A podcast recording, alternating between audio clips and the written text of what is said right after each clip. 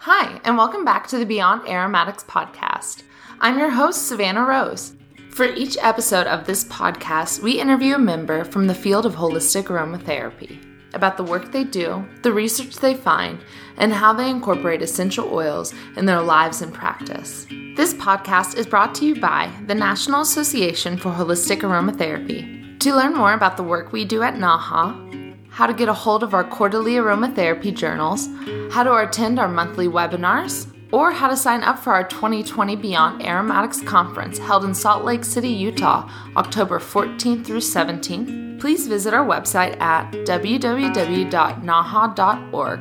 or you can find us on Facebook at Aromatherapy Community or on Instagram at Beyond Aromatics. All right, here's this week's episode.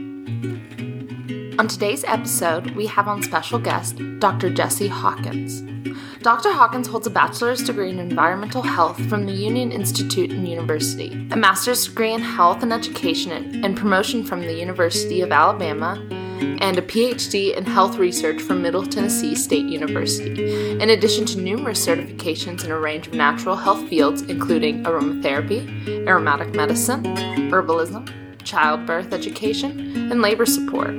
She has been an integrative health professional for nearly 20 years and has written eight popular books on natural health topics. She is the director of the Franklin Institute of Wellness and their research team, and in addition to teaching their research classes, she travels the globe to present on their research. All right, enjoy the show.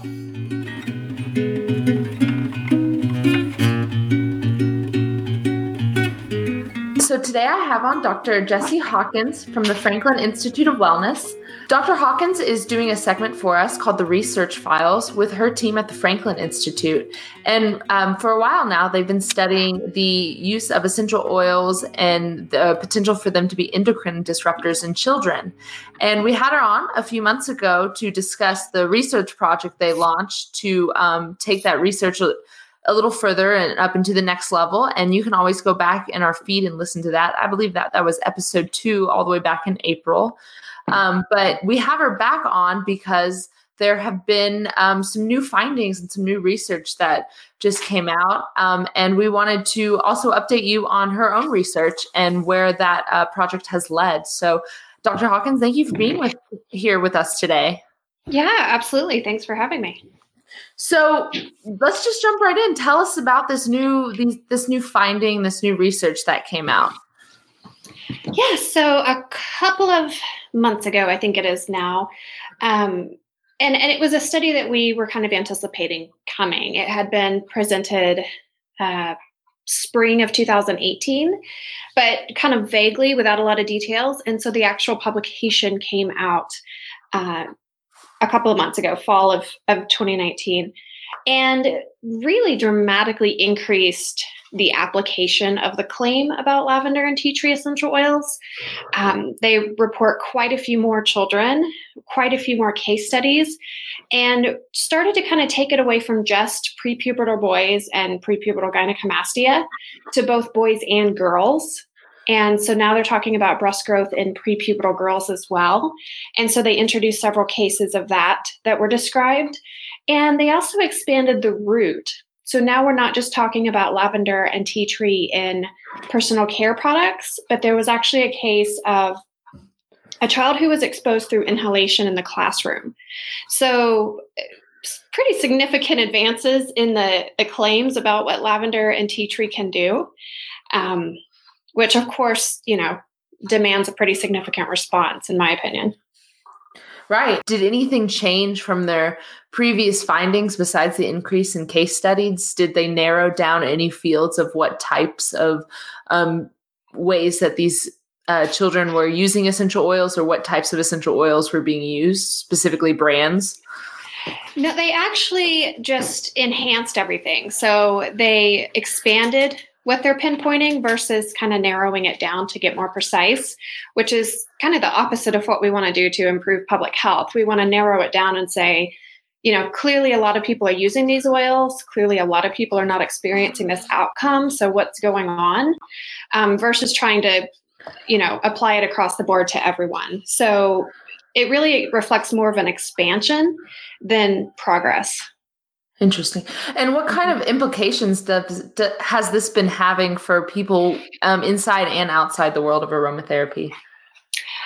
I haven't actually seen very much inside the world of aromatherapy. Eh, I haven't. Um, there's been a lot of conversation in terms of the industry itself, not necessarily among providers, but uh, formulators, manufacturers, suppliers who are increasingly concerned about the expansion of these claims that are being made.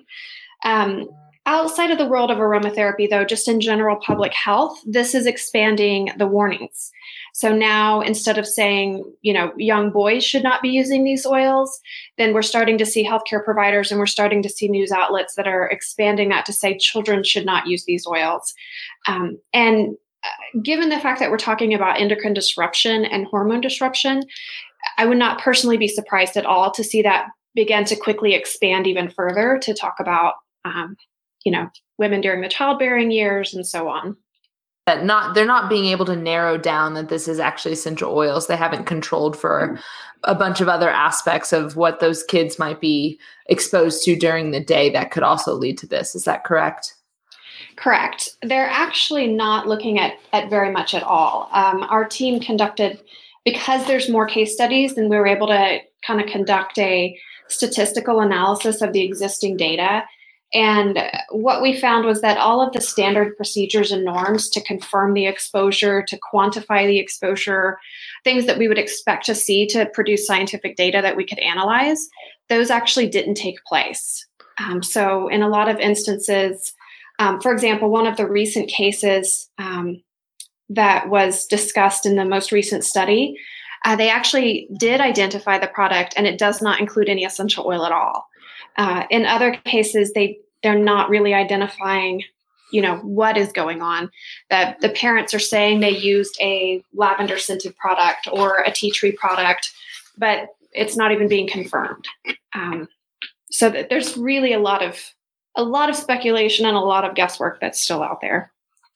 Um, and this might be purely a speculative, but does this organization that's conducting this research have anything to gain or I guess anything that is pushing them to create these findings and to draw these correlations? So that's actually the fascinating part of all of this. Um, the the research is coming from a lot of different areas. Um, and I've spoken with a lot of the researchers who are putting the information out there. Um, some of them are providers who have just noticed this in their population and they want to get to the bottom of it. Uh, some of it, the lab work in particular, is conducted at the NIH. Uh, so that's our tax dollars hard at work for us. Mm-hmm. Um, a lot of it's kind of across the entire country. There are practices in California and Florida, uh, researchers in the Northeast, uh, you know, kind of people pooling together. And there really isn't anything to gain uh, for them.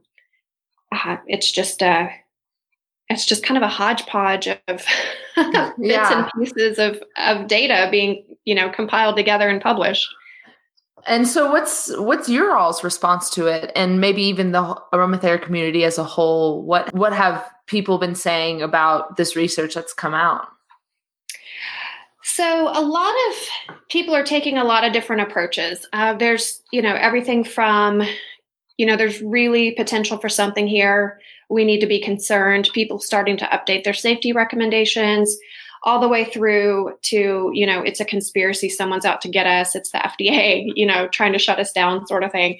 Uh, and and all across the board. But our response to it is you know let's treat this like any other claim about an environmental exposure and let's follow the data and see where they take us and so so far that's what we've been doing we've been collecting uh, cases, and that number is is rapidly growing every day. And uh, you know, it's still too early to say with any degree of certainty, but so far we've not found anything that that would substantiate this link. Um, so again, we're we're continuing to work with the providers who who are writing up these case reports and trying to get more information from them. Um, it is possible that there are some artificial products that might you know somehow be connected to some of these children but we are exclusively looking at essential oils and aromatherapy and we're unable to reproduce anything uh, that that demonstrates that there's any sort of a relationship there. Um, so if there's not a relationship there, then you know it can't be a causal relationship because there's no relationship. Right. And so I guess that kind of leads into where your research is at now and um, what you have coming up uh, ahead of you all. Yes. So we have, um, we've made significant progress through some of the early phases of the study. Um, we've finished, and I don't recall if, if the last time we spoke where we were with this part, um, but developed a we've developed a way that we can measure exposure going back over a span of 15 years, and that has always been everyone's most difficult challenge when looking at how they can confirm this. Uh, even the the providers who are conducting the case reports have expressed to me that you know figuring out a way to measure it. Um, a lot of people have been trying to measure you know actual levels in the blood and that's you know essential oils don't necessarily work that way. Um, so we're actually looking at taking an epidemiological approach and looking at what products they have used and what that does is it enables us to pinpoint down to the brand down to the type of product you know wash on inhalation lotion whatever hair care you know because there's kind of a, a spectrum there of what they've been using uh, and the duration of how long they've used that. So we've kind of perfected that approach, which is the biggest step you know that we need to do in order to move forward. And that information has all been analyzed and is out to journals now. Um, we also conducted a review of the existing case reports and a statistical analysis which is also in the peer review process right now. Um, we weren't actually able to conduct as many statistical analyses there as we wanted to because of a just complete and total lack of data that was being reported in these case studies. There just wasn't information there to work with. There was a lot of speculation, a lot of vague claims. Um, so that was noteworthy, we thought. And uh, then we're now moving into data collection with the children now that we know that we have a way to measure exposure accurately. And so now it's just a little bit of a waiting game as you know these data continue to roll in and we can continue to analyze them and then once we hit the numbers where we can say with confidence, you know, there is or isn't a relationship. Uh, if we do find a relationship, of course, we'll figure out where it is. Um, but, you know, like I said, as of yet, we've not found uh, anything that would indicate that that there's anything here. You are one of our speakers for the 2020 conference, and are there um, do you anticipate this research project being concluded by that time or is this something that we'll look to continue? It'll be ongoing for years and years to kind of get a full spectrum of the effect of essential oils now that they're introduced more commonly into you know everyday products? Yeah so a lot of it will depend on what we ultimately find at the end. Um, if we find a relationship then of course we'll continue down that path and explore that you know to figure out if it's a you know dose response relationship what is the dose what is the factor that makes certain people susceptible and so on. Um, the original completion date though for the original uh, project which includes two human studies and the development of that uh, measurement tool um, was december of 2020 uh, but we are far ahead of schedule. Um, so there's a good chance we have the entire project wrapped up uh, in time. But if not, we'll be able to to at least have the early studies and the preliminary findings that we can share, even if they're not in the literature just yet. So it almost seems like, in some ways, that the less interesting this study is, the better it looks. In the fact that if we don't find correlation, it just seems like, all right, well, another, uh, just another X in the box. Um, is this? Have you guys um, uncovered anything that's unique or really I, I, don't know that kind of maybe leads into another direction in research and this research so actually no um, we were hoping to we went ahead and collected data on just about every endocrine disruption related outcome you could think of uh, because we knew that's where it was headed. We knew that they had been looking at expanding the claims. And so we wanted to preempt that and go ahead and start collecting data so that we could analyze for any of those potential claims. And, uh, you know, as of yet, we're finding that people who use essential oils uh, don't have any increased probability of any of these things. Um, so so yeah, like you said, it's it's pretty boring so far. no news is good news. Something, yeah. but exactly, yeah. No news means that you know it's pretty safe. There's nothing there to worry about. Um, which I'm sure people interested in this podcast are kind of excited to hear about if they've ever if they've invested any time into this research. Do you have anything you want to expand on?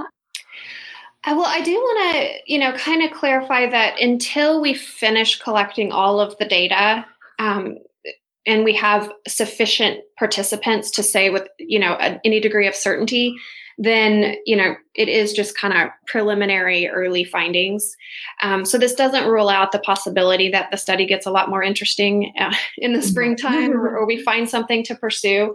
Um, so i do want to kind of issue that that caveat with these that this is what we're seeing so far um, but we do have to do our due diligence if it's out there we're going to find it um, so that way we can say with a level of certainty, you know, we did all of the correct things, followed all of the correct steps, and it's just not here. Um, you know, it, we kind of don't want to be like a three year old looking for their shoes. You know, yeah. I look around in just this room and I can't find them anywhere. you know, we have to do the appropriate thing to make sure that, um, you know, that the research holds up and that it meets the standards and all that. Um, but yeah, I mean, so far, so far it's been just pretty typical, pretty standard you know stuff that we would expect to see. Um, we have found that uh, lavender is the most commonly used essential oil with children, and tea tree is a pretty close second.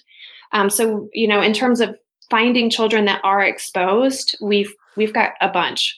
Right. So so these are definitely people who are using these essential oils, and a lot of these kids are using quite a bit, and we're not finding um, so far we're not finding anything to follow. right.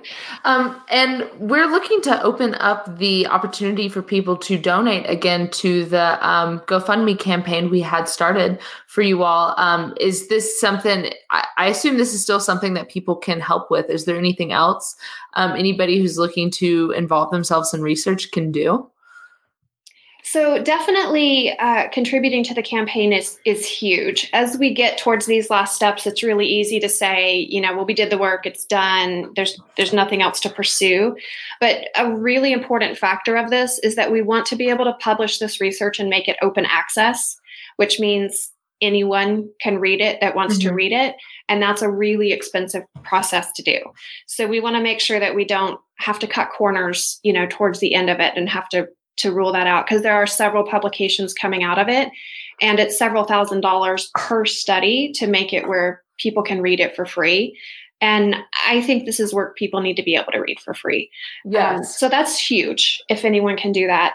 Um, but yeah there are also a ton of volunteer opportunities uh, anyone in the us um, especially people who work at medical provider offices. The faster we get the rest of these data in and hit our number then you know the quicker this whole study is is wrapped up and we can start analyzing and writing the publication. So anyone who works at a, a provider's office, uh, either of children or of primarily parents, because we're actually collecting a lot of the data from the parents, um, reach out to us, you know, and we'll talk about ways that that we can collaborate and that you know we can get more information about more kids because we need a, a really diverse group of people that represents the entire country as a whole um, so that we can we call it generalizability so that we can say these findings are applicable to the whole country right. so we don't want it limited to just one geographic area or um, you know just one race or just one culture we we want a huge variety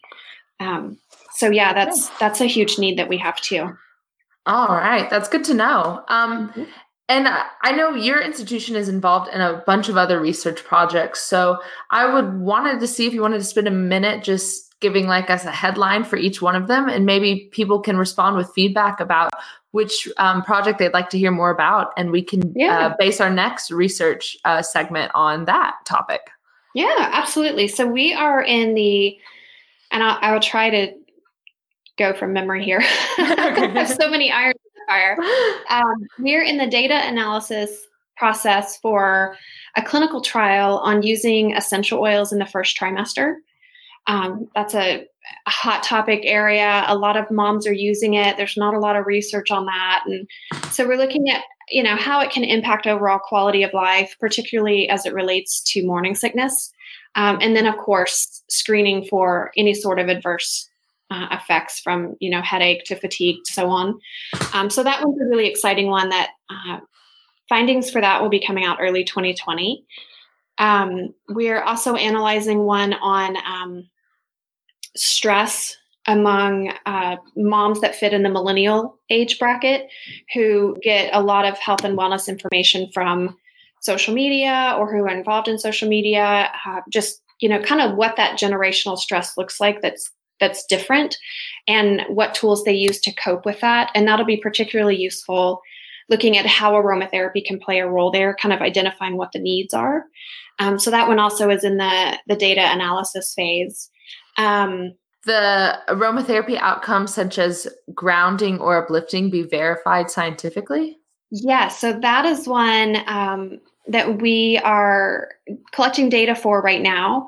Um, that one's kind of exciting to me because we hear so frequently, you know, these essential oils are grounding, these essential oils are uplifting you know all of these kind of vague terms. And then you know we have a lot of people who say well you really can't assess the effects of aromatherapy because science doesn't work that way. Um, but we actually have a lot of tools that that do measure things. I mean we can measure happiness. We can measure we can measure just about anything that's out there. Um, and so we're we're going to measure it you know we're going to take some common essential oils and you know measure the before and after about you know can essential oils make you happier? Uh, can they create a grounding feeling? Can they be uplifting? Can they enhance the feeling of security? Um, all of those kind of we call it the intangible study. All of those kind of intangible benefits of essential oils we're going to quantify those um, so that one's really exciting for me personally um, yeah i like that one. yeah. That was that would be a good one for um, people doing things like marketing in essential oils yes, and aromatherapy. yes. um, and then you have another one. Can aromatherapy reduce anxiety in children with autism? Yes uh, that one is part of a a multi-year project um, that we've been looking at. We we've identified so far in previous work that uh, and it's not really surprising. When we look at children on the spectrum we know are hypersensitive to sensory exposures. Um, you know, they tend to be uh, more picky about like labels on their clothes or their socks being just right or sounds and, and lights are uh, they appear stronger than normal.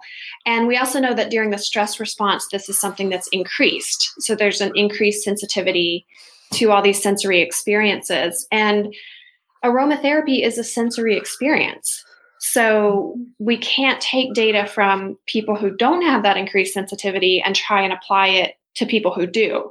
Mm-hmm. We you know, we need custom research that shows, you know, what works in a population that's really sensitive to smells and sights and sounds and touch. Um, so we've identified already that what works in a typical population does not work with these children. And so now we're looking at a longer term study where we look at the role of scent memory priming, where we associate it with positive experiences, and then look at what role that plays in the overall tolerance to the smell. Um, and you know that'll tell us a little bit more about the the process required for using aromatherapy with these children. So it's a really long study, um, but in my opinion, it's worth it because these children experience a lot of anxiety, and aromatherapy is a great tool if we can just pinpoint how to use it correctly. Yeah, you guys are always doing some amazing research and uh, paving the way for the future of what what aromatherapy can do. And uh, I know Naha really appreciates you guys, um, and we're looking forward to having you at uh, the 2020 conference. Um, and if you haven't gotten tickets for that yet, you can go to conference.naha.org. The early bird special is on right now till June 1st, and you'll get to see Dr. Hawkins and a lot of others from the field speak and present um, in the beautiful city of Salt Lake. Um, and if you want to check out more that Franklin, uh, the Franklin Health Research and Franklin Institute of Wellness is doing, you can check them out at Franklin Health Research. Oh, that's your research page. That's why I'm looking at that. Yeah, that's a good place to send them though. FranklinHealthResearch.org. Okay, and then uh, just the Franklin Institute of Wellness. You, easy to Google. It pops mm-hmm. right up. so. Okay, well, uh, thank you, Dr. Hawkins, for being on here today. And um, let us know uh, in the comments or by email at info at naha.org which topics you liked and that you want to follow up on. And we will schedule another research segment um, in the podcast at a later date. Perfect. Sounds great. All right. Um, lastly, follow us on social media at Beyond Aromatics on uh, Instagram and at Aromatherapy Community on Facebook and sign up for our email list or just check out everything we do at naha.org. All right. Have a good day.